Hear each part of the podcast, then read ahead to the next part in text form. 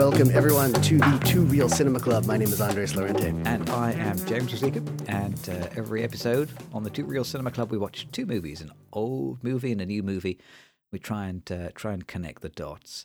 I was trying to think of a, a, a good image uh, for that. Um, there used to be a, a famous advert for um, for lavatory paper. What do you call it in America? Um, bathroom tissue. What's what's the name of it? What's the polite yeah, word I've heard bathroom tissue, but that's the polite word. We say toilet paper. Toilet paper. Okay, that's what we call it. So there was a famous advert, like in the 1980s, Yeah. for toilet paper, where they would. Um, they would get a puppy and they would tie like a roll of toilet paper around its tummy and then get it to run all around the house. And uh, imagine imagine a puppy doing that, only you've tied a bit of string around it and it's running around an old blockbuster video, Yes. making connections between different DVDs as they fall off the shelf. That's what our podcast is in a nutshell. I- I'd never thought of it that way, but uh, now I can't get that image out of my mind. Yeah, there's probably a reason why you've never thought of it that way. I don't think we had that advert in the States, but uh, it's effective. Yeah. We were, we're going to unreel. we're going to unspool the toilet paper for you, folks. That's what this podcast is about. Release the puppy. And uh, if you haven't heard of us yet, or your friends haven't heard of us, make sure that uh, you spread the word that the Two Reel Cinema Club is on Twitter at Two Reel Cinema Club at twitter.com. We're on Instagram at Two Reel Cinema Club at instagram.com. You can read the blog at Two Reel Two Reel Cinema Club uh, com. You can email us at Two Reel Cinema Club at gmail.com. Tell everyone you know that you can find us on Apple Podcasts, Google Podcasts, Spotify, or wherever else you get your podcasts, and on YouTube. And on the YouTube. Yeah, you can probably get that that advertisement about uh, the puppy running around with the toilet unspooling on YouTube too. I lo- that's what I love about YouTube. I like looking at old. I love looking at the old commercials on YouTube. That is a, a pastime of mine. Very nostalgic. Uh, so today on the show, we're doing a deep dive with uh, James Cameron. Um, we're looking at his new film, Avatar: The Way of Water, um, and comparing that to 1989's The Abyss. I like to call this the James Cameron The Abysmal Avatar Show. Oh, that feels like you're giving away the punchline too early. Sorry. Um, well, we should, well, let's let's start. Let's start with the new Avatar. Yeah. Um, film. So, uh, um, which as of today, I looked it up. Um, currently, uh, box office gross is 1.708 billion. So wait, that's close to two billion. Is that what you're saying? Two billion. Um, That's close to yeah. It's difficult to see it not crossing two billion Oh at this point. God. Yeah, absolutely. Was that pounds or dollars? That's dollars. That's dollars. That's dollars. Okay. That's yeah, the international currency of cinema. Okay. It's dollars. Wow. Um, and uh, the way I I um I had to write down in my notebook like a little summary of of uh, if I was advertising the movie, and the little summary in my mind was that it, it's uh, it's the film with more very thin, almost naked teenagers than you'll see at the Paris Fashion Show. Um, so so uh, we're going to change the format very slightly. We're going to have quick synopsis of the movie, um, and then we will talk about it afterwards. So let me tell you the synopsis. So we are back to Pandora, which is the alien planet uh, from the original Avatar movie from 2009. It's been about 15 years or so after the humans were seen off at the end of the first movie. And uh, so we have uh, alien Na'vi retro conversion human hybrid Jake Sully, played by Sam Worthington, and his wife uh, Neytiri, played by Zoe Saldana. Is it Saldana Saldana? How, how should I pronounce that? I have a question. I think it's Saldana. Saldana, because I, I think she has the curly thing over the N. I should know what that's called. That's called a tilde, and if she does, then she, she's Saldana. Yeah, Saldana. Okay, maybe maybe I'm getting it wrong. I don't know. Okay, I'm, I'm going to go with Saldana because that's what you told me.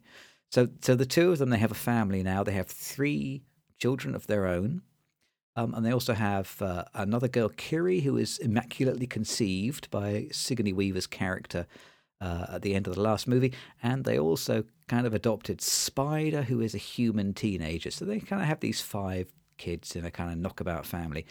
But um, after these 15 years, the human forces return. Uh, they burn their way back onto the planet. They turn the forest into lava, and this time they're back playing a different game. Jake's old nemesis, Colonel Quaritch from the first movie, who was killed at the end of the first movie, spoilers, has been reincarnated using his old uploaded memories stuck into a new avatar body, and he wants revenge. Uh, so he captures uh, Jake and Terry's children, and although the kids escape, it's clear the family must go on the run, so they flee to a reef off the coast in a kind of how I spent my summer vacation sort of scenario. Uh, so they spend some time at the beach. The adults learn how to fish and ride sea creatures. The teenagers fight and fall in love, and they befriend an outcast space whale called Payakan. Meanwhile, the humans who've come back to the planet are harvesting the whales, Moby Dick style, and Quaritch, the bad guy, commandeers a whaling vessel to search the reef for Jake and the family with the reluctant help of Spider, who is uh, the uh, the human teenager. Eventually, the family is found, and the fight is on. Oh yeah. I th- I would say the fights, wouldn't you? It's more than one. The fights, many many fights. One Oh, one my long God. extended fight. Well, I mean, it's like there's like there's there's three very clear acts in this movie, isn't there? So we you know, we start out with the normal world. We have the kidnap of the children as the kind of inciting incident, you know, the start of the adventure. Then they go off to the reef um, for like a really long second act. You know, and they have tests and allies and enemies, but really, that this really long. I was trying to explain it to a friend. It's like a ninety-minute training montage. Yeah. Um, and, and then finally, it all comes together for the final hour. We have a third act with like a final confrontation. It's a really kind of straightforward hero's journey shaped movie. And for the amount of story that it tells, mm-hmm. it's long, I think. Yeah. It's too long to justify you know this length because the movie is three hours and 10 minutes, three hours and 20 minutes, something like that. Yeah. It's it's long. That you know the the standard joke, which I've told many people, is the reason that it's called the Way of Water is because the only thing you'll be able to think about for about the second and third hours of the film is passing water. Which did is, your did your bladder survive the film? I did surprisingly. Yeah. I've been. Re- I Nothing wrong with your prostate. I underestimate my bladder. I always think I'm going to have to go, and then I don't have to. So, what I thought of immediately was uh, I'm going to call these these Cameron films intentionally epic. He's just dying to make epic films, and the epic films of the golden age had an intermission. Right? You'd go in. There was actually a, a prelude. Sort of. There's a piece of music that started before the credits even came on hour and a half in or so, you'd have an intermission. People would go out, pass water, buy treats at the at the popcorn counter or whatnot, and then you get the next part of the film. And you don't have that anymore, which is very funny to me. That if you're going to make a film that long, um, you you must expect people uh, to leave at some point. So it's it's kind of this admission that it doesn't matter if you miss five or ten minutes uh, on his epics because it, you're not going to miss anything, and you don't. And he he's in these two films, I just noticed so many detours, and I'm glad you mentioned the water training montage because that takes a long time, and it gives us some important information. We realize that the kids are going to have to learn how to breathe underwater, and and there are going to be some lifestyle changes, but it's long and it's a detour, and he has a lot of them in these films.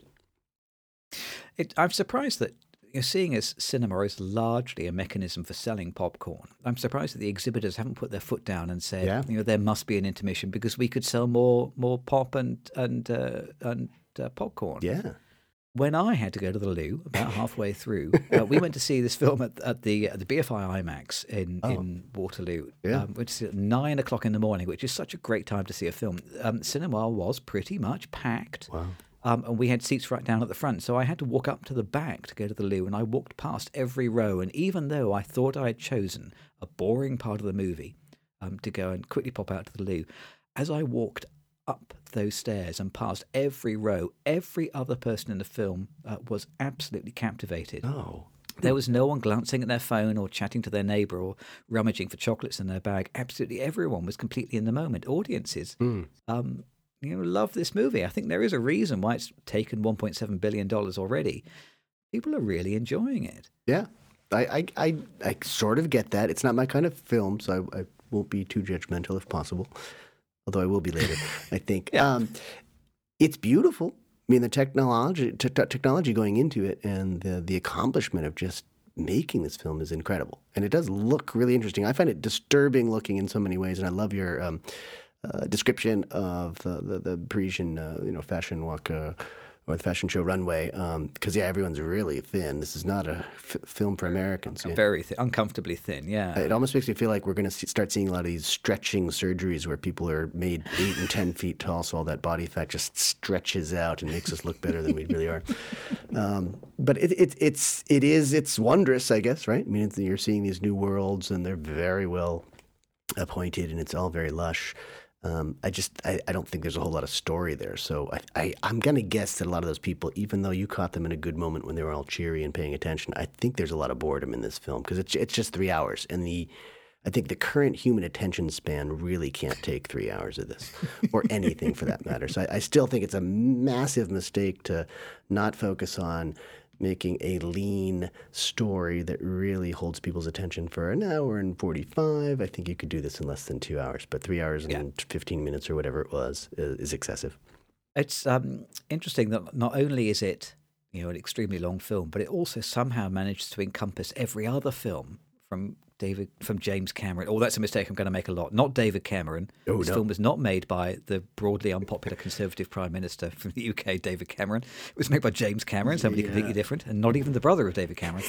Um, it's, it, it contains. It feels like it contains like a little précis of all of James Cameron's previous movies. I started making a list Yep. because, like early in the early in the film, you have the bridge explosion from True Lies. You have the exoskeletons from Aliens Yeah. this kind of this notion of of Quaritch having um, having his kind of consciousness transferred into this sort of you know new avatar robotic body feels like a plot point from Terminator Yeah. movies. Yep.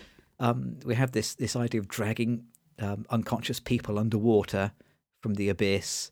We have you know an enormous ship that rolls all the way over 180 degrees from Titanic. Basically, Yeah. it, contains a little bit of every other James Yeah. Cameron film, all kind of squished into one mega feature. It's a little bit like uh, when I was a boy, we used to have these books called I Spy books, Sure. where um, it would be like the I Spy book of garden birds, and you'd have to tick, tick off whenever you saw one. There should be an I Spy book of James Cameron in this movie. I, I'm glad you mentioned that for a couple of reasons. Number one, I would like to see a David Cameron film next before seeing another James Cameron film.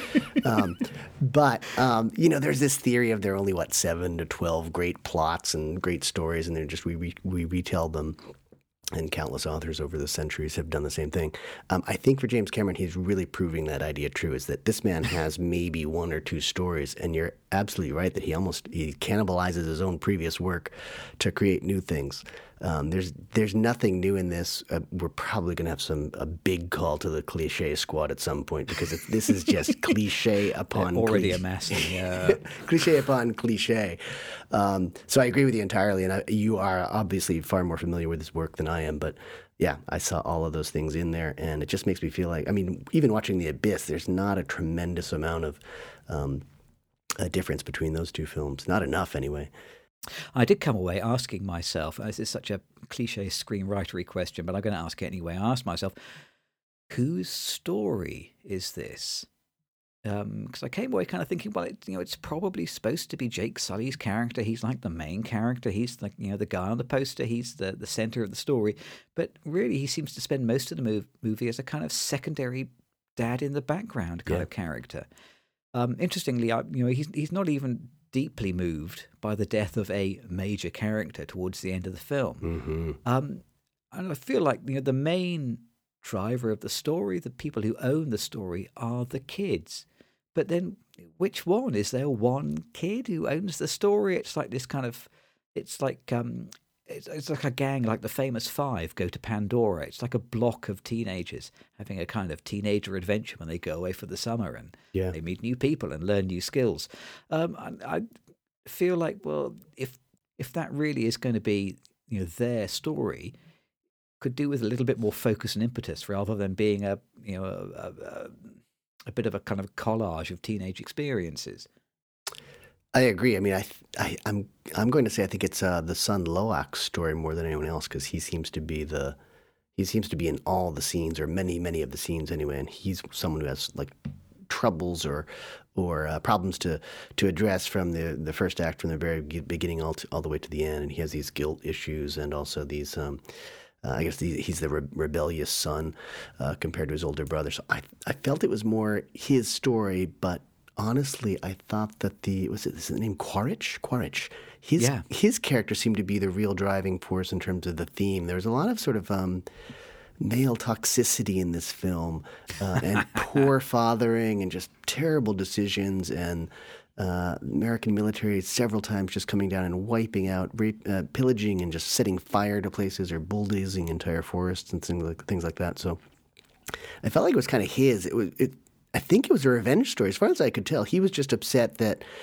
Um, but he'd been killed in the, the airplane crash uh, in Pandora, and that, and I don't remember the, the original film very well because it's been twelve years. and I'm not going to watch it again. Honestly, I'm I think I think he is he is killed by an arrow by by Neytiri. I Neytiri, yeah, exactly. Yeah, so there's like yeah, this big fight, isn't there? And he's in this kind of big exos, exoskeleton suit. Yeah, I mean, I She think- kills him with an I- arrow. I, really think that this is just a revenge film. Mm.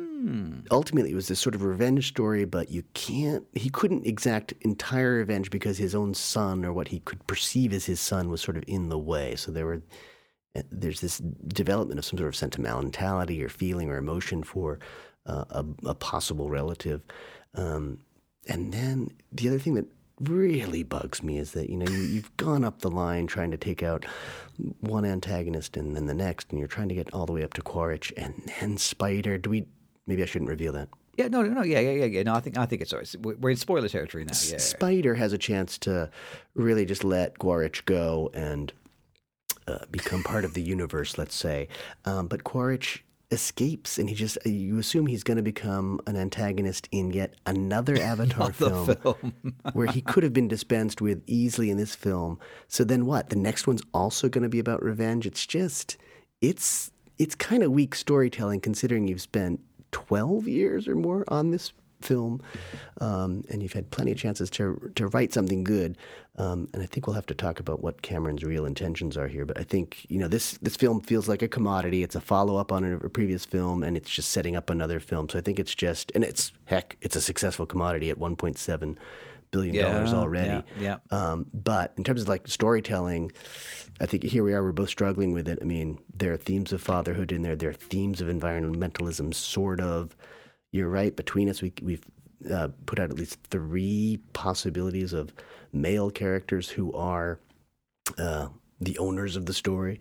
Although Kiri could also be one, and she's an odd character because she's Sigourney Weaver, but she's not Sigourney Weaver. And one, at one point, she's hovering in this tank, sort of pregnant looking, and uh, and then all of a sudden, Sigourney Weaver's hugging Kiri later on. And then I was shocked to find out, oh, that's Sigourney Weaver's voice the whole time of that character. So it's just it was it's and she's a main character in some ways too. So it it is disturbing that we can't between the two of us really name you know the person whose story it is. I mean, you are right that the film spends so much energy setting up the next episode, a little bit like it's, you know, it's almost like episode two of a TV series. That um, by the end of the movie, we are in largely the same place that we were at the start of the movie. Mhm. You know, maybe, maybe we, you know, we've lost uh, one or two characters, and um, you know, some people have learned how to swim. But you know, otherwise, we're kind of we're kind of largely in the same place with the same people. Um, not very much resolved. You don't really feel like anybody has learned anything. It's interesting what you were talking about the themes of fatherhood because it's a very peculiar kind of fatherhood Yeah. in this film. It strikes me as it's like it's like a sort of 1960s fatherhood. I in the UK it seems very unusual when you see children call their father sir. Is that something that still happens in the US or is that something which you know only happens in you know 1960s movies and not the real world? Yeah, it's definitely dated. Uh, among military families, it might be a bit more common, but it's dated. you know, my tradition is to somehow turn the Two Reel Cinema Club into the Two Reel Book Club. I did read a book again for this this week's pod.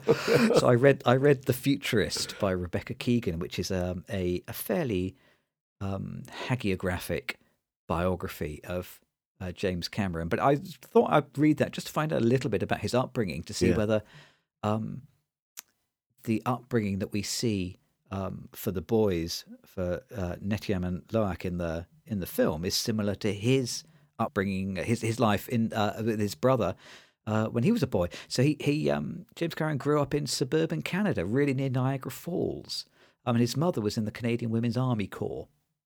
Um, and his brother tells this little story at the beginning of, of um, the book, The Futurist. Where he says that their father would tell him, If you mess up, I'll take you to the woodshed. Yeah. And he was pretty sure we didn't even have a woodshed, but but somehow this this kind of this threat was like you know, enough to frighten them into the straight and narrow. Um, and so I think what we're seeing here is James Cameron's own boyhood, you know, but not really a very identifiable or um, understandable um, parenting uh, portrayal for most of the rest of the audience. I think anybody who's under 50 years old will find it difficult to recognize this kind of parenting, Yeah. which means the whole movie kind of, I agree, it feels dated, doesn't it? Yeah, and it, I think it, it does take us back to your original uh, pointing to uh, Sully, Jake Sully, as the the character who's supposed to carry this film because he, he says, I think it's right around the midpoint of the film, I just want to keep my family safe. That's what a father does. You get these voiceover once voiceovers once in a while from him sort of telling his story, um, and it, it sort of the film begins with him doing a voiceover where he sort of discusses how all the children were born and sort of catches you up to date and what's been going on in 15 years or so. Um, and you know, it and that includes taking a family to a new world and sort of almost becoming immigrants to this new place, this new part of Pandora, and reestablishing a family in a new environment. So it, is kind of about fire, fatherhood and Sully, and that is kind of the central of the film. But it gets lost. A lot of stuff gets lost in this film, I think. I'm not convinced that he is a particularly great father as well. He admonishes the kid, the boys, especially at certain times, and uh, he doesn't necessarily, you know, give a great example of fatherhood or, or, what the traditional man that he's looking for them to be um, actually is. And I don't feel like he's learned, you know, any lessons about fathering uh, during the film either. It's not like he gets to the end of the film and realizes, "Oh, I should have done that." Yeah. Oh, now I've learned my lesson. He's kind of, you know, his kind of his look to camera at the end of the movie is, "Oh, now we're going to get revenge because." You know, Quaritch is going to come back, and I can swim now. I mean, yeah, um, yes, it's, all going to happen all over again. Yes, exactly. Um, I thought it was interesting what you were saying earlier on about how vividly imagined um, the the the film, the the story world is. Yeah. Um, and you know, and it is very vivid. I, fi- I find it kind of distractingly sort of bright. Actually, it's like I feel like the whole movie is largely overlit, which is one way I think it compares unfavorably to The Abyss. I'm sure we'll take that Yeah. talk about that later on. But hmm. everything seems kind of incredibly bright in Technicolor Yeah. and I kind of came away thinking, well, perhaps there wasn't quite enough strangeness in the film. Like I feel like the sea creatures that we see in this film are just slightly different versions of Earth sea creatures. Um, just like the forest creatures are just you know slight variations on, Yeah. on Earth forest creatures. I think I think you could watch a BBC documentary and see stranger, weirder, more bizarre sea creatures Yeah. than you would in this movie, and and those creatures are real. I feel like it's a little bit of a missed trick. You know, we have these space whales, but they seem an awful lot like normal whales, Yeah. but with you know slightly more fins or something. And and it's even it's the same with um uh, with the the the, uh, the humanoid characters as well. So uh, you know, um, Jake and Neytiri and the family they go and live with these uh, Na'vi people who live in an archipelago, and uh, these people well they have kind of face tattoos, a lot like traditional Polynesian people might have. It reminded me a little bit. There was an old Rowan Atkinson sketch um, on TV many years ago where he plays an alien from a completely different planet, and he takes over the, the television program, and he says, "Oh, this is this is a you know a, a broadcast. My name is Thrag from the planet Zod or whatever." My, he says, "My world is very different to yours." He says, um, "We have no death, we have no gravity, and we have a different shaped gear stick on the mini metro." and um, you know, and that's kind of a little bit like what this feels like. It's like we've gone to somewhere you know very very far from Earth, and everything is completely different. But also, you know, it, they also have whales, but they have an extra fin, you know, and, and another eye or something. I mean, it feels. Um, I was a little bit disappointed at the, the, the sheer weirdness of it. Yeah, I, I, I agree with you entirely. And I think he's lost sort of in between uh, too much creativity and uh, too little creativity. I think you're right. There's not that much variation from what we have on Earth. I think he is trying to do some sort of environmentalist parable, um, but using um, a different planet. Um, but then you know, any he can have anything. James Cameron gives him the leeway to he gives himself the leeway to do anything. He's got creatures that fly then swim. He's got creatures that swim then fly. He's got creatures that swim and creatures that fly. He just he just keeps inventing all these things that you think he's going to use in some interesting way, but he doesn't really do anything that interesting. So I think he's just sort of lost within his own imagination and with his own creativity and its you know its excesses as well as, as its deficits, and it makes for a strange ride for sure. Um, but I, I think uh, a bit of restraint, just kind of zeroing in on that story. I don't think he's that kind of um, that kind of filmmaker, so I don't think he'll ever do that. But uh, I think that would that would help in terms of the story. And, and after watching both films, I felt like this is a guy who directs action, but he doesn't direct actors. I mean, I felt like there's just his action stuff is, is it's commendable, uh, especially in the Abyss. His his use of like following in, in narrow and enclosed spaces, a lot of camera work and camera movement. It's, it's fantastic. But in terms of actually telling or guiding actors in how to make his wooden dialogue ring or how to really get their characters rounded out, just I don't think he does that. I don't think that's who he is as a person or as a filmmaker. Uh, maybe that's not what audiences want to see. Probably not, but I think it would get this this whatever story he's trying to tell. I think it would come with um, a leaner storytelling and more believable dialogue and more believable characters and actors. Um, for me, one of the most metaphorical moments was um, I loved it when they're extracting this sort of life extension chemical from the brains of I, I guess I'll call them whales. They look just like Yep. whales to me Yeah. um, and sort of wasting the rest of the animal. And I just figured, okay, this is like the, the extension of the Avatar series. You can extend this into the future interminably, um, ad nauseum, uh, forever. They're just going to keep using this life extension chemical to make more of these Avatar films. Um, and it's it's also bizarre because it comes from um, Jermaine Clement is used. He's an actor who was in uh, Flight of the Conchords and uh, a film that I saw recently. He's a very comic, wonderful uh, New Zealand uh, Kiwi actor. Um, but it's just it's a serious role. He looks kind of older and bloated, probably intentionally. I don't know, but um, and it's a very straight role, and it's just it's it was very strange to see him in there. It's just the most peculiar bit of casting, and he's not in there a whole lot, maybe ten minutes total uh, screen time, but um, it was, and then he's taking this life extension chemical from the whale, and I thought, okay, I don't think we need more of this life. We don't need this extended. um, so that was my metaphor, and then uh, it seems this seems to be a, a theme with his films. Just these Deus ex machina moments at the at the end, where there's some sort of divine intervention. We've been watching this film, thinking that these characters are going to solve their problems, uh, sort of on their own, and and now some whale comes in and and makes uh, defeat of the enemy possible. And it was just it, it happens in the abyss too. We'll get to that later, but To be fair, I thought that whale was the best character in the movie. yeah, yeah, yeah. I actually. like no, nothing against the whale, but again, just how he's used as an actor, I guess. um, and it's it's funny because he he goes past climax after climax after climax, and as a result, you know, it climaxes become anticlimaxes when you've got ten or twelve of them, and they've all sort of gone to this point, or the kids have been trapped, the kids have been trapped again, and guess what? The kids got trapped again. again. Um, it's just it's too much. So restraint is my biggest uh, takeaway. Is that uh, this film, his other films, don't have any restraint, and I think they could use some. But you're probably right because there are people who've just lost 1.7 billion dollars to this filmmaker, and people love it. I guess.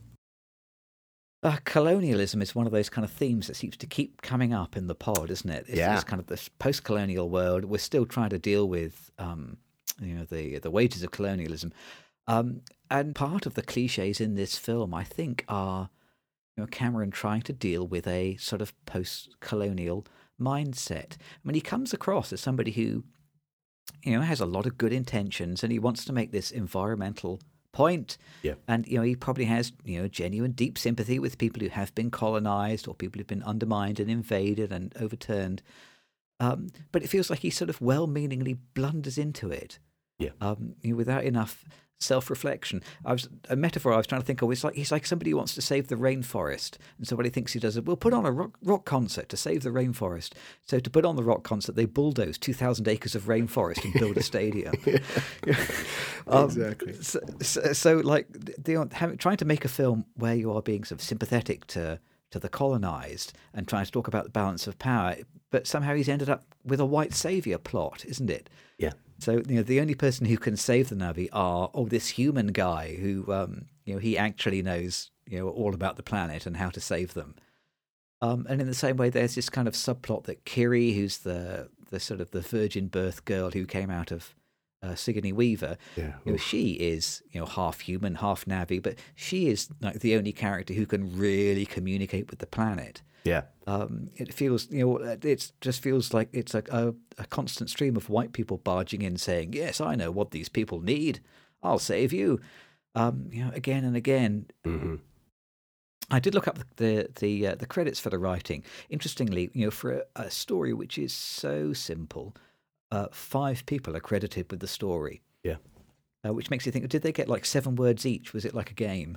And uh, like they each managed to contribute like you know one and a half sentences or something. So so James Cameron gets the credit.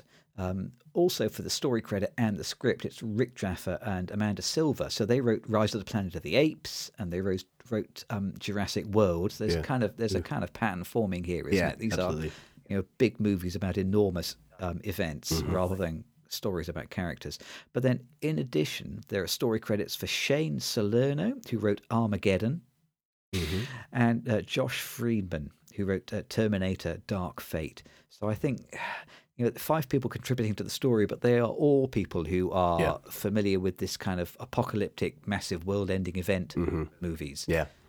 Yeah. And that's probably why there's really nothing new in the story or in the script or in the film. Yep, yep. Um, and I think I had read that, uh, I think this is the project, I think this is the Cameron project where uh, he had them all, they've sort of planned out all the films in advance, probably 10, 12 years ago. And then I think what happened was each, a couple of the writers are credited film by film. So they each had sort of one that was their personal baby more so than the others.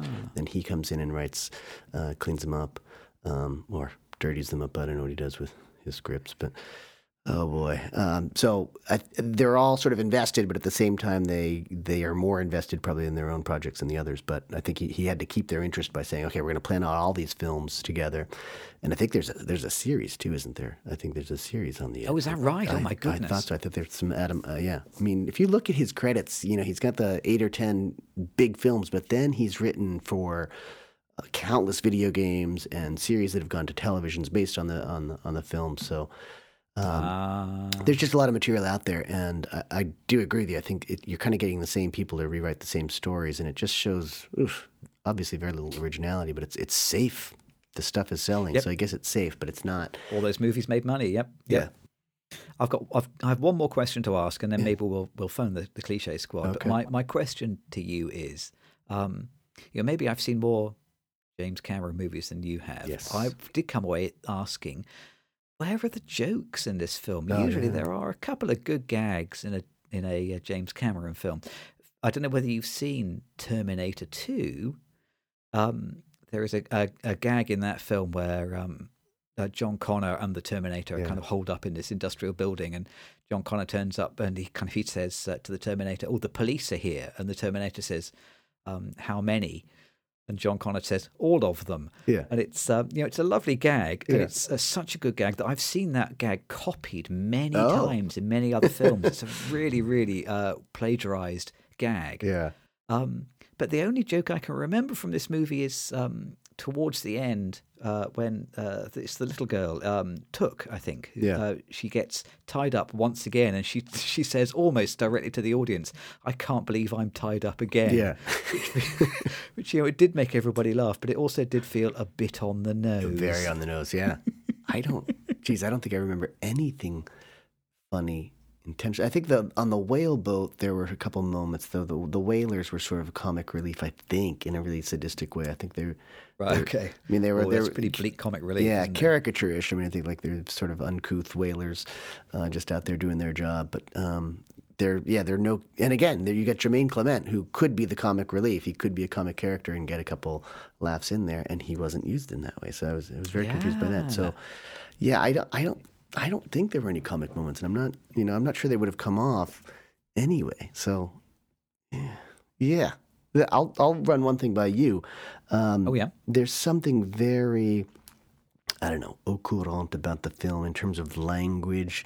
Are the kids in, in the UK saying bro a lot? Bro, bro, bro, bro, this, bro, that, bro, how are you, bro? That sort of stuff? Bro, basically? well, I, d- I, the, I only talk to two kids Yeah. uh, on a regular basis, Okay. and, and neither of those two uh, say bro to me.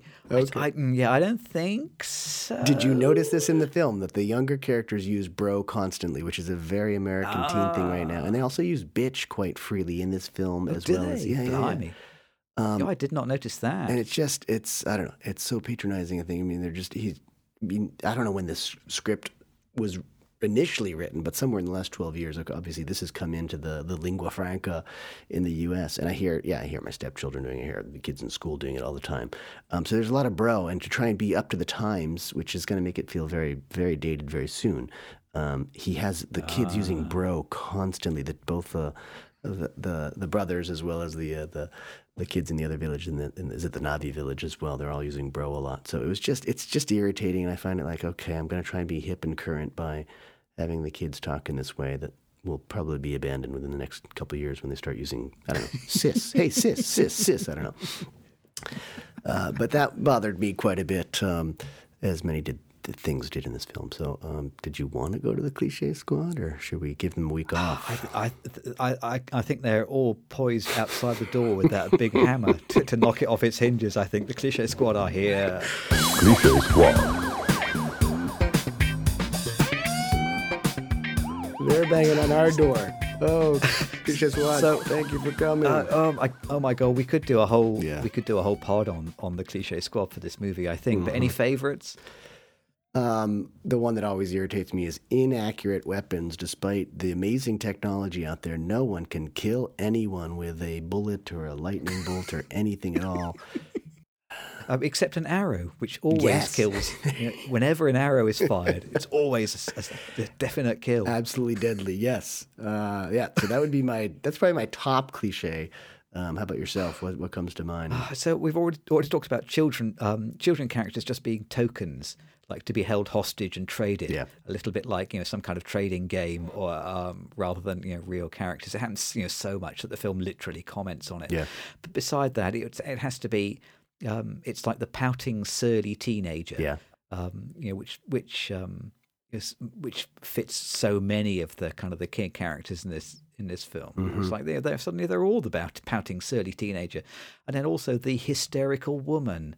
Um, so you know, Neytiri is. I suppose she's supposed to be written as the emotional core of the family, Mm-hmm. but um, you know the way that her character comes across is it's just that she seems you know impetuous and hysterical when the men are all being kind of serious and stroking their chins and coming up with a plan. Um, and it you know it, it feels just oh, it feels like another 1960s kind of character somehow. Yeah. It's like you know a woman who's screaming her emotions out loud while the men are trying to you know properly load their guns. Yeah. How about um, I was going to say native medicine is always the best medicine. Oh Um, they're working on who's uh, someone's injured. Is it Loak is injured or something like that? One of the kids is injured, and uh, It's, it's Kiri, isn't it? I think Is it who- Kiri? She Yeah. has a seizure, doesn't she? That's, that's it. they're trying to revive her, and uh, then all of a sudden, um, you know, the uh, oh, who it's it's um. It's Kate Winslet's character, I think. I forget her Yeah. name. She comes in and she has the uh, the, uh, the the native medicines for that part of the that village among the water, um, and that one oh just cures Kiri in no time. Um, I, I love the way that um, you know she has a seizure because it gives Jake an excuse to phone his old buddies up to come over with their kind of human medicine. Yeah. which means that you know that can drive the plot forward. It's kind of it feels like a very sort of you know a grindy, obvious. You know, take a step forward with the plot moment here, and then as soon as those guys turn up with their human medicine, Yeah. you know they're there for literally fifteen seconds, and then they're kind of shoved back out again, And that- you know, and told, "Oh no, no, we have much better medicine." Than And that. that whole scene, I think, was in there just to get radar on the boat so that Quaritch and his guys could track them to the village, right? I mean, it's Yeah. it was it was such a contrivance um, and cliched upon that. I mean, it's just oh, oof, unbearable. Can you? It, it could work, but uh, you know, you I don't know. It's a shame that it's um, yeah, it's so transparent. It could have been a whole done, done a little bit more subtly. yeah, Oh, good. Well, uh, as we were saying, Avatar: Way of Water has made 1.7 billion dollars. Probably cross two billion dollars in the next two weeks. Uh, let's have a break, and we will come back and discuss a completely different film about uh, struggling to survive underneath water. Um, so we'll come back and talk about the abyss in a minute.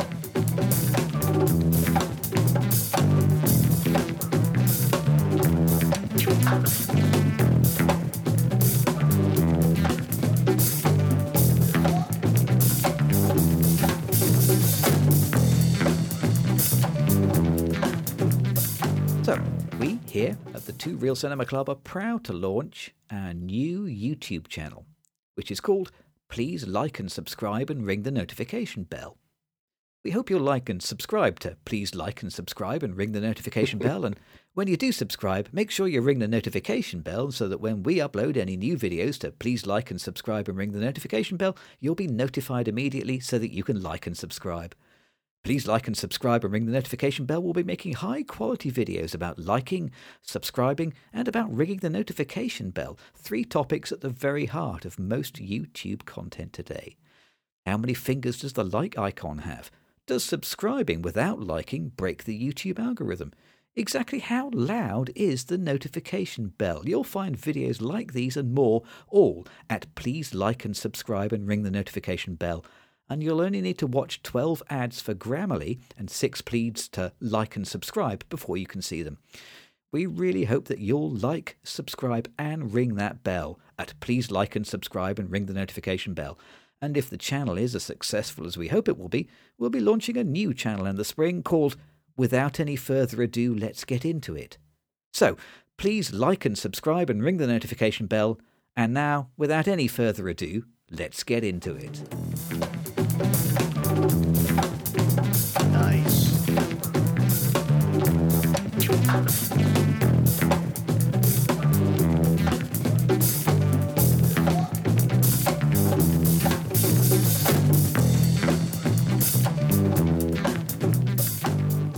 Thank you for liking, subscribing, and ringing the notification bell. we are back uh, to talk about an earlier James Cameron feature on this deep dive of his films. Um, the Abyss, 1989. It's coming off the success of The Terminator. Um, this is based on a short story that he wrote as early as age 16. That might explain some things.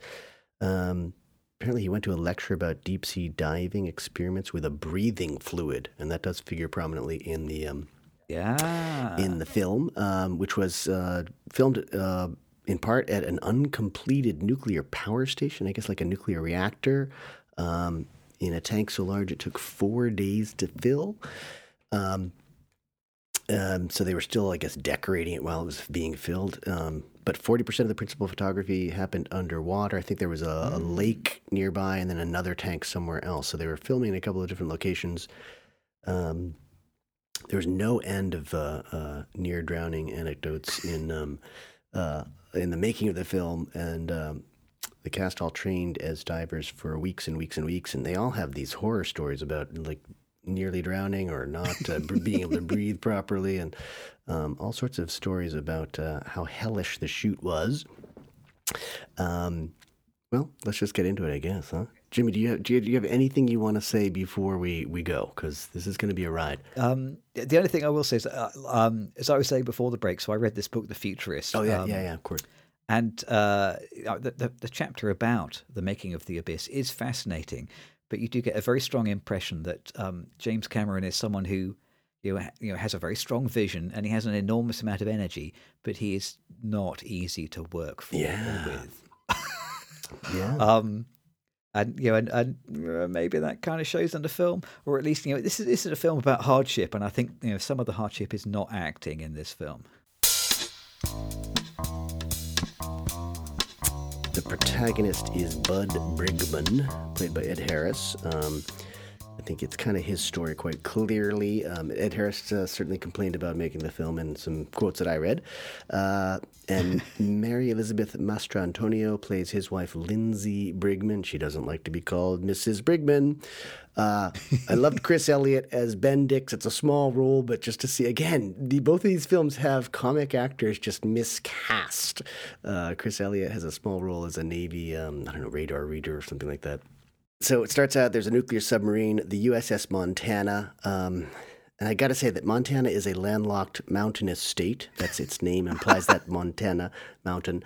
Um, but it goes down when it, it encounters some sort of mysterious disturbance. But it's uh, they can rule out it's not a Soviet craft. Um, the sub does uh, the Montana, I believe, has a sup- uh, nuclear warhead on it. So the Navy sends some uh, big guys and a team of Navy SEALs in to investigate. Um, they want to figure out what happened to this sub and um, probably get the, the warhead out of there. Um, but they will commandeer um, Bud Brigman's. Uh, he has this underwater oil drilling uh, operation uh, called uh, it's called Deep Core, I think. Yeah, the Deep Core Deep crew. Core, yeah. Yeah, so it's this sort of submersible oil rig that his wife, oddly enough, or just just a coincidence, coincidence, Lindsay has designed this. Um, so she's going to be uh, on the brig as well, and that puts. Um, husband and sort of estranged wife together in uncomfortably close quarters. Um, he's the toughest nails on and off again husband. Um, he's messy. In fact, he says as much. He says, "Hey guys, clean this place up. It's beginning to look my like my apartment." Um, and then Lindsay, his wife, is the organized and ambitious one, and she says, "I put four years of my life into this rig." So she designed it, and it's just this expository dialogue that we get from James Cameron films, apparently. Um, not very subtle. Um, the head Navy SEAL. I got to talk about Coffey um, because he has the biggest mustache. and Jimmy, you and I know we're veterans of, uh, of, analysis and characterization. I think the, the intended characterization here is that this is the guy with the biggest mustache.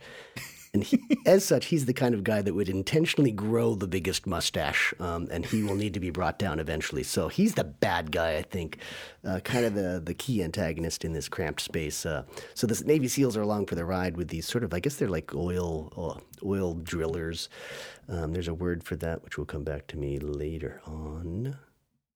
Anyway, um, this is a deep sea oil uh, drilling, and it's they're they they're just the submarine sort of conveniently goes down very close to where their operation is, so they are sort of enlisted to help the navy to get uh, the dead passengers out of this um, uh, out of this sunken sub. Um, talking a little bit more about characterization, there's another crew member named Hippie, and he apparently eats chocolate bars all the time and he, he has a pet rat that he kisses. So this is Cameron type uh, visual characterization. Uh, so um, it's interesting because the rat is this is an uncomfortable scene. The rat is taken from Hippie at one point, and this Navy SEAL sort of doctor type, uh, he sort of demonstrates this this fluid that allows you to breathe in water by drowning the rat. It's a harrowing kind of scene. But eventually the rat stops sort of struggling because the fluid's been added to the water where he's trying to drown the rat, and the rat can breathe. It's amazing. Um, and it sort of foreshadows what we might see later on. Um, mm. The two teams together, the oil rigs and the oil riggers and the um, Navy SEALs, sort of go to investigate the sub, but it becomes pretty clear that the SEALs are really not that interested in recovering bodies. It's a, kind of a harrowing scene again where you see all these sort of dead bodies floating around, floating around. Um, but the Navy SEALs aren't uh, particularly interested in hel- helping them or saving them. They are really there for this warhead um, that's in the Montana. Uh, the stakes are inelegantly raised because there's a there just happens to be a major hurricane approaching the site. The Cubans and the Soviets are rattling sabers with the Americans in a new missile crisis. And the guy now in charge, that's Coffey, remember the big mustache, he's in charge of the warhead. Um, and he's obviously the least shaven and the most mustachioed, but he's also going crazy due to the effects of deep, deep sea diving, which they've sort of illustrated very uh, bluntly and directly. That uh, he's starting to shake his hands, and there are a lot of um, scenes where you just see him looking at his hand and it's shaking. um, and then also the stakes are high because I don't know if I mentioned it. This happens very deep in the ocean, uh, in, in, the Caribbean. So it's um, just sort of this perfect storm of all sorts of uh, uh, the worst things possible happening in in one moment.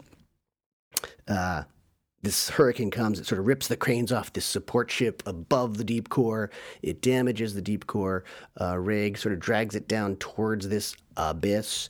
And oh, the nuclear warhead is now on board because the Navy SEALs sort of dragged it into uh, the the deep core, uh, almost like a corpse in a body bag. So they mm. did recover it. Um, so the thing that's not that prominent in this film that I thought would be more prominent is this alien presence. Uh, down at the bottom of the ocean there. It, it comes in the form of lights and these sort of jellyfish that start to appear for for Lindsay uh, at first, and then the deep the deep core crew starts to see it. Um, they're visited by this alien at one point in the sort of serpent stream of water that plays a sort of like a game of mirror with Lindsay reflecting her mm, face. Yeah. It's kind of an interesting scene, but she does something that we saw Dr. Gower do recently in It's a Wonderful Life. She decides to sort of dip her finger into it and then taste the water, and that's how she confirms that it was uh, uh, seawater. So this creature at one point these aliens at one point are like jellyfish or just light, and then at another point they're sort of this stream of seawater that can come in and and mirror them. So again, it's like James Cameron does this thing where he sort of gives himself perhaps too many options in terms of how to bring characters to life. I mean, what are they really? Because we're going to see a different version of the aliens later on. Uh, Coffey. He still has the biggest mustache. He traps the deep core. He traps them in this compartment down in the in what's left of their uh, rig. He wants to go off and do something with the warhead. He's gonna he's gonna drop it into the abyss, I believe. Is Jimmy? Is that what he was doing? What was he doing with the warhead? I think so. I, I, th- I my understanding was he was worried that um, the Soviets yeah. were going to get their hands okay. on a U.S. nuclear submarine. So his orders were Okay. to prevent it falling into the hands of the Soviet Union, blow it blow up. it up. Okay, that kind of makes sense now. Yeah. Um, Bud and Lindsay, who have been sort of on again, off again, they're very um, contentious as a couple, but uh, there's obviously a lot of love there. But um, they get into a submersible, and I wouldn't recommend this if you're in a submersible. They start using it kind of as a weapon. Uh, I don't know. We have the bumper cars at the you know the carnivals and the fairs where you can just intentionally smash into another vehicle. That's what they start doing. Um, and it proves that only the power of love can annihilate the biggest mustaches. That that was the message I got. Uh, Lindsay nearly dies because she hasn't drunk that magic fluid to breathe air and water. So um, Bud has to get her back to the what's left of sort of the deep core station, and uh, but with love and persistence and light CPR um, of her non-loving, unestranged husband, Bud, she comes back to life. And I was taught, Jimmy, you're a medical guy. I was taught that you basically have to break ribs to do CPR correctly. Is that correct? You do, yeah. But apparently the Actors Union objects to that. Okay, so, okay, there you go. So, So you have to bend bend your elbows when you're on a film set. he's a little light on the on the on the, on the, on the CPR, and I think uh, it's more his love. That's what it is. It's the salve of love that really cures her.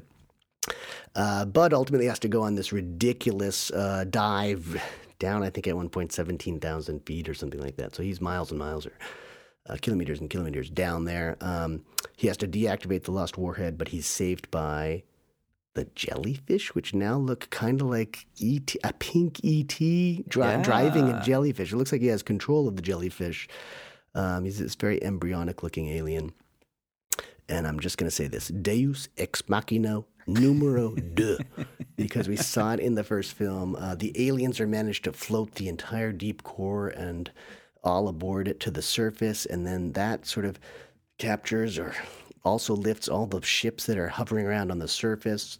Um, I think there's kind of this can of worms because the alien civilization surfaces at the end, but Cameron cuts to Bud uh, and Lindsay, who are reunited and kissing, and Lindsay finally she's okay with being called Mrs. Brigman at the end. so that's yeah, that's what I saw. Maybe you saw something differently. And I have to say that this was the what did we decide? Like the two hour and it was two hours and twenty minutes. I think. Yeah, so there's two versions of this film, isn't it? It's like two hours ten and a two hour fifty Yeah. version. So Um, I did look up. So I also saw the two hour ten Okay, minute good, version. okay. I did look up the extended yeah, version. yeah, um, and that um, it contains more sort of character detail for the crew of the Deep Core. yeah. And there's a, a much longer third act Oh. um, where the actions of the aliens are uh, more motivated, more explored. Okay, So I think that's kind of largely what is missing from the, the shorter version. okay. I don't think the film is is too short at two hours ten. No. I have a bit of a confession, which is that I really like The Abyss from 1989. Yeah, Um, I think the the third act, I will admit, has problems, and it is kind of a bit sentimental, and it is a bit mawkish, and it is kind of also a little bit truncated, and you know, it seems um, uh, it's, it's difficult to really understand why the aliens do what they do when we're given so little information about you know, what they're making their judgments on in the short version of the movie. But um, I think Bud and Lindsay in this film are great actors. Ed Harrison, Mary and Elizabeth uh, Mastrantonio, you know, two terrific actors doing great performances for the material they've been given. Yeah. I think they are a great screen couple. They are a great team, and to me, they feel really quite authentic. Um, you know, they kind of they bicker and they argue, but also you know they appreciate each other's strengths. You know, they work together like you know real adults. I think it's a great performance. I mean, this I find the scene. You know, even now, even though I know what is coming, because this is uh, my second or third time I think I've seen the film. I still find it quite moving that scene where uh, Lindsay has to drown and Bud has to you know drag her through the freezing water and then try and resuscitate her and it looks like it's not going to pan out and then in the end it does i i think it's you know it's a good scene well made and quite moving i think there's a lot to enjoy in this film it, it it's nice that he j- doesn't just leave her to die. I got to say that as a husband. I mean, he he works on her. He definitely after the whole crew g- gives up. He keeps going. Um, but it does. Oh yeah, it, it it's a little cliched. It's almost like the kiss is the final thing that does it, and uh, she revives. um, Yeah, I, I'm not going to say that I loved it, and I can't go back and watch the longer version. I finally got it on on DVD here, and I'll, I'll look at bonus features, but I can't look at it. But what I, what I do understand is that um, in the longer version, I believe the aliens um, show him a number of videos uh, he shows they sh- they're able to show him how I guess barbaric Earthlings are and and and Yeah. how, how the war is so awful and and such. So I it, that would give me a lot more context for it. I just felt like the aliens were totally underutilized. As a result, as you said, it, they, it becomes kind of confusing what their motivations are. Why would they save this guy and all the military boats that are up above if they you know, or if they feel threatened by him, or if, they, if these guys are destroying the ocean, if they're going to, you know, create oil spills and, and leave their nuclear subs down there. So uh, it, it's problematic. And I, I thought this film was much more about um, their occupation down there. And you know, you, you sort of get a sense of it. He shows you this big, is it a spaceship that can move? Is it a civilization and a culture or a city or what? Um, a lot of it just leaves a lot of unanswered questions and it it happens at the very end. I mean, most of the alien stuff is in the last 10 minutes or something like that. Ten minutes, yeah, absolutely. So it just it just feels like uh, he you know, I don't want to I don't want to encourage him to make longer films, but it seems like he had a bigger story to tell here. He didn't tell what story he had um, terribly efficiently, so um, we're left with all these questions about what could have been a kind of cool film with these other creatures down below. I, I tell you what, I think James Cameron is really good at, and um, I think maybe he's slightly lost some of this skill in Avatar: Way of Water, but in Mhm. his earlier work, so he. You know, he started out with the Terminator. I mean, he started out with Piranha Two, but I don't Yeah. think anyone's. Um, I don't think he feels that that film really belongs to him. Started out with the Terminator. He made Aliens. Um, at the same time that he was writing the script, I think for Terminator, he was also writing the script for Rambo: First Blood Part Two. Yeah. Um, and he also he wrote Strange Days, a Ralph Fiennes film. I don't know whether you've seen that. I saw that once many years ago. Um, the thing that he is really, really good at um, is setting up and paying off. Rambo, you know, it's it's a you know pretty racist, vile, violent, unpleasant, um, nasty, cliched film, but it's tremendously efficiently written. Every single thing appears on screen appears on screen for a reason. Nothing is wasted. Everything comes back. Everything is reincorporated, and it feels much the same in this film. That I feel it's it's pacey and tremendously efficient. So um, when you talk about um, Hippie, who's the character who has the Yeah. you know the, the the chocolate and the rat, you know he um, we see you know one scene maybe where he has this pet rat, and then um, then that rat you know is is um, used for two further plot points later on. It's really efficiently reincorporated. He puts the rat in a bag, and then you know he makes a bit of a mistake of trying to rescue the rat, and um, Yeah. uh, you know, and putting himself in danger when the um, when the deep core floods. And then later on, you know, the rat is used to, to demonstrate this breathing fluid, which will then be reincorporated later on in the movie. Yeah. So you know, everything um, is there for a reason. Nothing is wasted.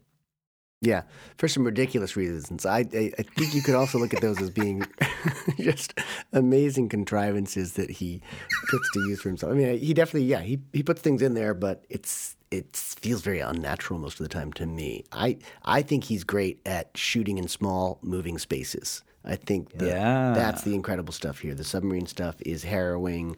Um, a lot of the stuff in Deep Core, where he's sort of just buzzing through tunnels with a camera, and, and characters are going both directions. He's he's fantastic with that. He's very good on visuals. Um, and I feel I have some empathy for him. I feel a little bit sorry for him because um, sort of the reward for originating all this cutting cutting edge technology is people laughing at how it looks 33 years later. You know, like I mean, he's he's really furthered filmmaking in terms of um, underwater stuff, in particular with Titanic and and in uh, of Water, um, and these breathe, you know, these actors who are going through these intense breathing uh, practices in order to be able to breathe underwater. Um, and Deep Core has great technology until it has paper maps and charts for the ocean floor and VCR tapes and chunky television. So, Mm, yeah. so it's it's it's very interesting that he, you know, I think a lot of people would not watch a film like this because just in terms of the technology, it, it seems very dated already. But at the time, it was super advanced, and he's the guy who almost single-handedly gets it going in that direction. Same thing for Avatar. Um, so you sort of you, you, you he gets laughs, I think, uh, in the sense that uh, it, it it's not techy enough now, but it was fantastic back then. So I think he's I think he's a a, a fault of his, I will say, is that I think he puts that technology in front of the story. Um, and it, it takes a backseat to good story writing and acting. I don't think he's a very good writer at all, and I think that comes off in sort of the blunt nature of the setups that you're talking about, and also just that the dialogue is so bad, and his direction of actors, I think, is generally so bad. It's very on the nose or very cliched throughout. So I, I think in terms of shooting stuff, as like a a DP or as uh, someone who really knows how to use visual effects and use camera movement and stuff, stuff he's great. But in terms of like being a, a really nuanced director um, or writer, I just don't think he has that. I think he, he could probably map out a story, but I don't think he should be writing scripts. Uh, I mean, you are right that there is quite a bit of exposition, but I think the film is is you know is pacey, and that's part of the price maybe you pay for moving the story on. I tell you, ah, from my previous viewings of this film, the scene that I most vividly remember is the scene of the drowning and the CPR. But watching Yeah. it this time round, I think the finest scene in this film, Mhm. um, and I, I think it's you know, a real show of filmmaking skill, is um, all the characters watching a coil appear uh, on the seafloor out of a window. Mhm. Um, so the the, the the the moment in the story is when the crane that oh yeah, brings the deep core drilling rig up and down to the surface um, has been knocked over by the storm, and so the crane just falls into the water. Um, and you know that the crane is directly above the, the drilling rig, so you know it's going to hit the rig. But the, the thing that precedes the train, the the crane, is the cable, and you have all the characters just watching this cable appear and loop around like a like a snake or a worm on the on the seafloor. Yep. And just this simple visual image is is uh, really milked for all the suspense you can get out of it. I think it's re- really sort of skillful, little bit of, of visual storytelling. Yeah. Brilliantly paced scene because, um, you know, spoilers, the crane doesn't land on the rig. Yeah. Um, and, uh, and so everyone breathes a sigh of relief. And then the crane very, very slowly tips over the edge of this undersea cliff and then starts to descend down into the abyss. And now, where previously that cable was uh, a, uh, uh, like a herald of of doom. Now, instead, it's going to be you know the cause of doom Yeah. because you know the cable is still attached to the crane and it's going to pull the whole rig down into the abyss. Yes. It's just you know it's taking you know one simple sort of engineering physical fact and milking it for a you know great little bit of story. Yeah. I think that's just terrific. I, yeah, I would give you that. That is a good scene and it is well done. Um, it's subtle, which much of the film is not. Um, here, here, I'm gonna I'm gonna talk to you about one sequence, one setup and payoff that I thought was um, more more typical of his style. I think um, Bud Brigman. I guess he works on the brig, right? He's a brigman. Yeah, Bud yeah. Brigman. Um, subtle. Um, he and his wife Lindsay are, of course, having troubles, or the, I don't know if they're estranged, they're separated, or whatnot. So at one point, he throws his wedding ring into a toilet. Yep. And then he goes back and fishes it out, and as a result, his hand is blue. His uh, ring finger, well, it's a whole, I guess his left hand, I think it was. I'm not sure where he wo- wore the ring. Um, it's blue for the rest of the film. The rest of the film, yeah. Okay, so the payoff comes much later when he, he, he fishes it out of the toilet, puts the ring back on his finger, and then he's struggling to keep one of these automatic doors, these vault doors, from shutting. And um, he, he's able to do it. And you learn afterwards that one of the reasons he was able to do it is because the ring is actually instrumental in um, holding the weight of the door on and not crushing his finger. Yeah. Yeah.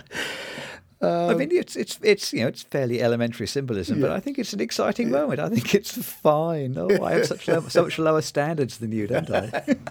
no, I just, I mean, I, so that, we were talking about comic moments in Avatar. For me, that's a comic moment because it's just, and maybe I don't know that he wants it to be comic, but I'm laughing at that because I think it's just very, it's a very, very blunt uh, uh, bit, bit of, uh, of, of, I don't know, visual storytelling right there. It's just a little too blunt for me. I tell you what, it. Um, I think this film is enough to put you off uh, a life underwater. Yeah. Oh, The, you know the sheer violence of the uh, the flooding scenes when the deep core again it gets breached and chamber after chamber fills up with water. You know, it's really terrifying. I mean, that is proper horror. Yeah, yeah, I hate. Yeah, it, it does give you a real sensation of you know the claustrophobia and the fear, and you know the sensation of how close you are to death. Yeah, yeah, and I I was always almost wishing to be a bit more claustrophobic at times. It was um because the deep core they seem to have a lot, a number of different spaces. It's a little hard to get the architecture without a, like a complete establishment early on. But um, yeah, that's frightening to me. And all, any one of those scenes where they're running out of an air pocket, you know, the water's getting higher and higher, and people are pressing their heads to the ceiling to try and grasp that last little bit of oxygen. I hate stuff like that. So. th- those are tense moments, and yes, I would never get on a submarine. I would never go down in a submersible or anything like that. And I think he does communicate that fear very well. So again, that's that movement in in, in tight spaces. It's an, it's incredible. He's very good at that. I think it's a, you know a lovely scene when Bud and Lindsay are in that submarine because it, it fills up with water so fast. Somehow I remember watching it this time around and being really surprised how quickly it fills up. Yeah. I was thinking there should be another couple of minutes in this in this in this scene, but no, it moves you know cracks ahead at a really um, you know good pace. Yeah. There's no waiting around. There's, you know, I was never bored at any point during the abyss. Yeah. And I tell you one other thing. Earlier on, we were talking about how, for me, The Way of Water, the new Avatar Yeah. film, is uncomfortably bright. Yeah. You know, everything is so brightly and I think so evenly lit. Uh, people people have commented on how incredibly realistic it looks, but to me, I think it looks excessively evenly lit. Mm. So it finds it I find it difficult to imagine that it's really real. Yeah. Um, whereas the abyss um, properly enjoys the darkness that it's set in. You know, the screen is very dark for most of the time in Yeah. the film. Yep. Um, it uses that kind of noir technique of, um, you know, if you don't like the set, then you don't need to build the set. So I Yeah. think, you know, they're keeping it, you know, simple by just minimizing the lighting. Yeah. Um, It is. It's it's good. It's wise too because I, I think if you if you light it more, if you light it brighter, uh, you're going to see a lot of the stuff in the background. That you know, remember they're in a nuclear reactor. They're in a, a, a small, probably a fairly small Yeah, lake or yeah. tank. So you've got to go dark. I think otherwise it's not going to be believable. And as a result, you end up with this really believable look. I agree with you. Yeah. I, I, I Um, with the scene where Bud and Lindsay are in that, that in that capsule and it's filling up with water, didn't you want to yell at the screen and say, "Stop talking! You're wasting oxygen." one of you puts on the mask, the other one climbs on back and holds the breath, and you get back to the deep, the, the deep core. I mean, it was frustrating. It was frustrating. it was a bit confusing how he, you know, he waited for her to drown and die Yeah. before taking her body out. You know, why, not- why not just get a head start? Maybe just just go now.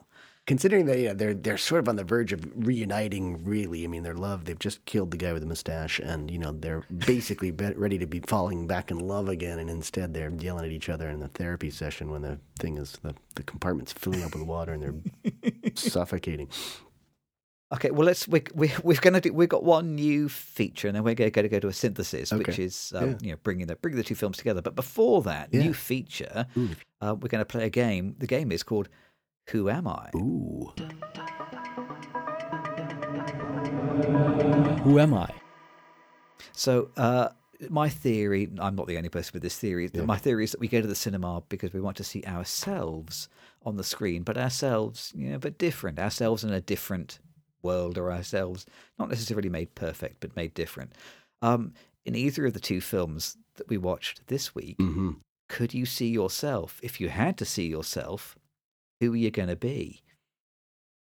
in either film. Yeah, in either film, in either film. Hmm. And I, this is not fair because I've already prepared an Oh, oh, answer, oh. so you know I know what I'm going to say. So, I knew this was coming. No, I, so I'm already putting you on the spot. all right, all right. Um, I can't pronounce his name. I would be the older brother. Is it Neteyam? Oh, I think I would. what like the the, the good brother? The good brother, and in part because I I do like to follow the rules and and uh, obey my parents and such. So I like to consider myself a bit more even keeled and calm. So I would be him, but also You expect us to believe any of that? yeah, yeah, absolutely. No, that's the truth. Um, but more so, that's not the reason I would want to be him. I would want to be him because he gets killed before the film is over.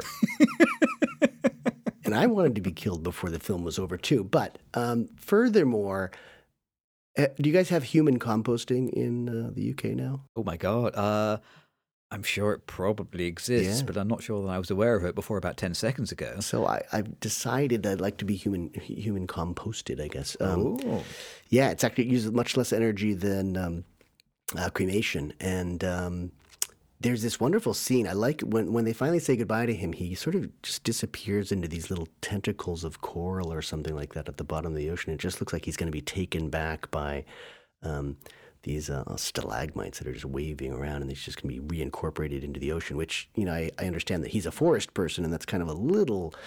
Uh, inappropriate for him, but I just love the fact that he was just going to be absorbed into nature and you know moved on into the universe. So I loved that. So I think in part because he dies. That's the one. he dies and he has a brilliant uh, uh, composting bit. So I'm going to say Nettie Um, for my, my, my pick is um, entirely different. I think if I see myself anywhere on screen, Yeah. um, I think I am Colonel Quaritch. Oh, the, like the bad guy in uh, Avatar: Way of Water. Only because there are at least two, maybe three scenes where whatever is happening on screen, he is drinking a cup of tea. yeah. Oh, and I can I can strongly empathise with the need to have a nice warm cup of tea, just available at any point.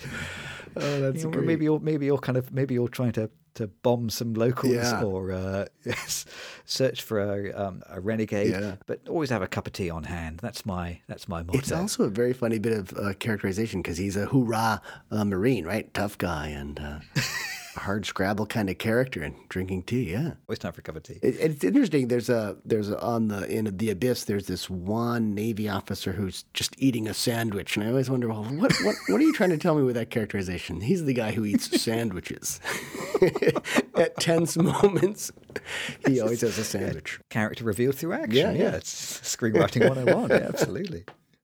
Right. Well, let's, let's- bring the bring the try, try and bring the films together. So we're, I'm tempted to do a bit of a synthesis. I think, having watched these two films.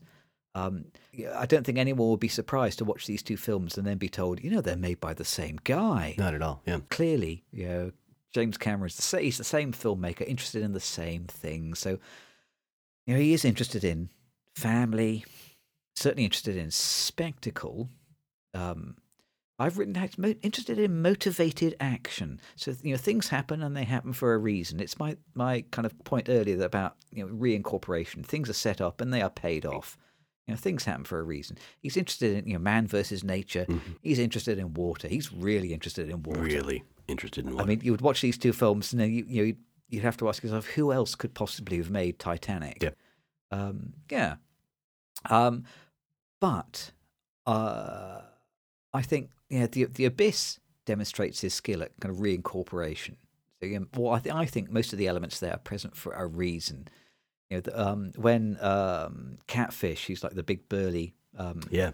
uh, core member, he kind of earlier on in the movie, he he's boasting about you. You see this fist? They used to call this the hammer, and then you know later on the hammer comes back and it it punches Coffey out. Um, so everything, even you know those little feed lines, they're all there for a reason. In Avatar, it's you know the reincorporation isn't quite as clear because I think some of the elements that are going to be reincorporated are being going to re, going to get reincorporated in another film. Yeah. He's sowing seeds for the next films and not paying it all off in this film. So that makes makes the Way of Water feel kind of more sloppy and loose. Um, and I think the other thing that um, James Cameron has kind of forgotten since 1989 is how to turn off the lights.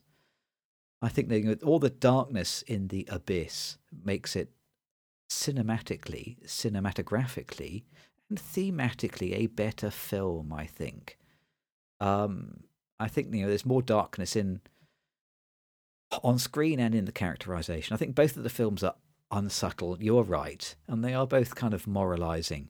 But I think the the, the characters in the abyss. Well, you, I know that you feel they're on the nose. I think they're better written than the characters in Avatar. Oh, Avatar. much I think they are more moving, more moving, more human, uh, more understandable. Um, and also, kind of watching the abyss, I didn't feel that the outcome of the movie was nearly as inevitable. Um, certainly, watching it first time round, I don't think I guessed that all aliens saved the day in the final ten minutes. Yeah. Um, whereas I do feel a little bit like um, just from looking at the poster, I could have taken a reasonable guess at the, the story for the Way of Water, and it turned out to be right. Yeah. But I don't know. Do you do you feel the two films? Do you think Cameron has learned more or forgotten more in the 33 years between these movies? He's definitely forgotten something. I'm, I'm really happy that you've focused on the the the the visual filmmaking um, and the lighting because you're right. with the with the screen being so dark in the abyss, that means that the characters get properly lit, and it really means it brings a light to everything that's really important in the in the in the frame. Um, whereas you, you know, I saw a, the Avatar film, Way of Water, on a fairly big screen, so you're looking all over the screen because there is just crap happening everywhere, and it, it makes it hard to focus. And that film loses focus a lot more often than than the abyss does. The abyss is a, actually quite disciplined in terms of the storytelling. There's, again, there's not a ton of storytelling, um, and he, I think he introduces a couple extraneous things with the whole the next missile crisis going on and the storm coming on. I think he's got a lot of things that are sort of detract from the story. So he does make detours, but it's compared to Way of Water, it's way more disciplined. Um, for me, I think both of them are just again. I can't get around this this intentional epic nature of the films. He's trying to make something huge, and as a result, you're you're never gonna pull it off. I don't think if you try and make something that's just absolutely great and huge and long and meaningful, he's setting the goal. I think a little high for himself. Um, but the themes that I see a lot are sort of either military or maybe even less, uh, or I guess more generally, men causing problems, humans causing problems, um, and not being able to solve them ultimately. These the fact that aliens come in or a, a whale that has this greater intelligence than humans come in um, at the the climaxes of both films really tells me that um, we're causing a lot of problems that we can't fix, and I think that's the the big theme um, in both film both films. It sort of carries through, and um, that we need help, as opposed to, and we do. I understand that, uh, but again, it, it's it's sort of uh, extraterrestrial help. It's uh, extra human help that's needed. It's not. It's not. These are not problems that we, even though we've caused, we can't um, address them ourselves, and that's ultimately kind of pessimistic. I think. Uh, so I think those are the connections that I see more than anything else. Um, and I th- yeah, I think he's learned a lot. Again, technologically, he's really pushed the envelope, and he's done some great things that I think are probably going to be utilized by filmmakers to come, and and, and the fil- future of filmmaking in general. Um, but I think maybe he's lost a little bit of his sense of story. I think. I mean, you were talking about the Rambo script as being bad, or Terminator. Um, I think now he's all about the visuals. That's far more important. So it's like uh, you know, tech first, visual effects first, and and story and characters come later. And I think that's a mistake. Yep, uh, which which we obviously agree is the wrong way round. I'll tell you one other thing that has changed Yeah. since 1989. The Abyss, I think, did not make money. Oh, that's right. Yeah. Um, yeah, so it was kind of a flop, actually. Yeah, it performed, you know, really quite poorly. Um, and Avatar: Way of Water, 1.7 billion dollars. Yeah. Did I mention that? Yeah. Yeah, Which is a shame because I, I think The Abyss is the better film I think it is the better film. by far. Yeah. Well, we've got just time for also playing at this theatre.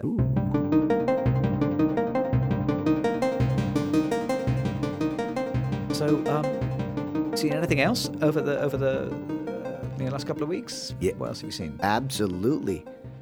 Well, you had a great piece on the popcorn counter about life happening when you're on holiday. Ah, and um, life happened. I saw a lot of stuff. In fact, I saw the first part of one Rian Johnson film, and then the second half, the second part of another Rian Johnson film. And it, it didn't make one film uh, by Rian Johnson in the end. So uh, we saw the first part of Brick. oh wow, great! I love Brick. Yeah, we I didn't get through the uh, we we watched the first half, um, stopped watching it. It was a little incomprehensible. The dialogue was um, uh, inaccessible in some ways. Um, Ah. And then it was one of these things where you know you pay three bucks, you're watching it on, on I think it was on Amazon Prime, um, and then we never went back to it. and thought, do we want to pay three bucks again? I mean, it really comes down to that level of decision making. Um, and then with some friends, I walked in halfway through the Glass Onion film, which is the the new one on Netflix, I believe Okay. and watched that. So I saw pieces of Rian Johnson films. Um, wasn't particularly happy with either one. I saw um, saw Jemaine Clement in uh, Taika Waititi's uh, night, uh, 2014 What We Do in the Shadows. It's this sort of Ah. vampire mockumentary, which I thought was brilliant. I love that. So that was great, and that's probably the reason why we didn't go back to the other films. Um, we just started watching. Pam and Tommy, which is a limited series over here. It's on Hulu, Oh I yeah. think. It's about their infamous uh, sex tape, uh, T- uh, Tommy Lee and Pamela Lee Anderson, um, um, from a guy named Robert Siegel, who's a really good writer and he's the creator of uh, some some good programs. Um, And then yesterday we saw a documentary. It's called All the Beauty and the Bloodshed. I don't know if this is in the UK or not. It's about a photographer named Nan Goldin, um, who made quite a name for herself um, in photography between the, like the late '70s, and she's still working. Um, but also about her campaign against the Sackler family, who um, owned basically outright um, Purdue drugs, Purdue Pharma, I guess, and they created um, OxyContin, which has caused so many deaths and so much destruction here in the United States and abroad. And sh- she's basically um, getting their names off of um, places like the the Portrait Gallery, the yeah, the National Gallery and the Portrait Gallery in, in London. I think the Tate has since um, taken their name down. So they, they basically art wash all their money by um, having funded Guggenheim uh, buildings and wings, and as well as um, the Metropolitan Metropolitan Museum in New York City. So very good documentary because it talks about her political activism as well as um, her photography. So it's it's sort of like a, a, a documentary about her life, but really focuses on her excellent efforts to bring the Sackler family down. Art wash, art washing. I'd never heard that Well, before. I don't know. I, that's what I called it. I don't know if that's what it is or not, but uh, yeah, Oh man, it's got to be called that. Should be called that. That's good. yeah. How about yourself? What have you seen? Uh, nothing nearly as highbrow, but we did watch uh, Strange World, which is uh, the new Disney animation film. It got a very brief theatrical release Yeah. um, in the UK, I think, and around the world. Disney largely sent it out to die, I think, um, and then it came onto streaming very quickly after like four weeks, something like that. Um, so written by um, Qui Nguyen, who wrote Raya and the Last Dragon, which is another fairly disappointing Hmm. Disney animation. Directed by Don Hall, who made Moana and Big Hero Six, which Yeah. are two outstandingly good recent Disney animation films. Strange World, another bit of a dud, unfortunately. Oh no, Um, but which uh, which is a shame. it looked cool, and it was just recommended to me. oh, was it? So Maybe, maybe just on a visual level. I mean, I loved the. We were talking about like Avatar with all these creatures that didn't make any sense, but uh, Strange World to me looked like intentionally surreal. I mean, it looked kind of. I mean, it is surreal, and it's kind of a mixture of it's a little bit of Twenty Thousand Leagues Under the Sea Yeah. or Journey to the Center of the Earth, and it's a little bit of Fantastic Voyage, and it kind of takes all these different influences and mixes them together. The problem I have with it is that the script is extremely workmanlike. yeah. Um, and it feels like it's full of far too many scenes of characters telling each other what's happening on screen or explaining the story to each other. Okay. Um, you know th- that uh, I what what we would call the proper aim for a screenwriter, which is to tell a story through looks and glances, hmm yeah, is not the rule in Strange World. Yeah. I'm afraid everything is spoken uh, baldly out loud using dialogue when it could have been done so much better with looks and glances. Um, you know, and I've I've written about this on the blog before that uh, computer animation now is so capable and so subtle that you should be able to tell you know a, a sophisticated story without resorting to words at all. Yeah. Um, but I wonder whether people simply lack the confidence for it. hmm So uh, looks great, bit of a miss in our house, Uh-huh. unfortunately. Bummer. Bummer. Well, maybe I'll take it off my list. Yeah, cross it off your list. Watch the rest of Brick instead. That's what I would say. I might have to go Oh. back to that. Yeah, I think I will. Um, Glass Onion. Uh, it didn't. It didn't hit. Didn't hit for me. Sorry. Okay. Maybe if I'd seen the first half, but the second half did. You know, you'd think that's where you're going to see all the the good stuff in the conclusion and the climax. It's just an excuse to break a lot of glass sculptures, as far as I could tell. So, Okay. I didn't particularly enjoy Knives Out either, so uh, it doesn't sound like it's going to go high on my list. Okay. no. So this has been the Two Reel Cinema Club. Um, we're emerging back up uh, from uh, Journey Deep to the Bottom of the Sea. We will be back uh, next week with a bit of a chat at the popcorn counter. Uh, so I hope we'll see you then. Yeah. Thanks for joining us. We'll see you next time. Thanks. Get a fresh breath of fresh air. Finally. Just breathe. and we'll be back.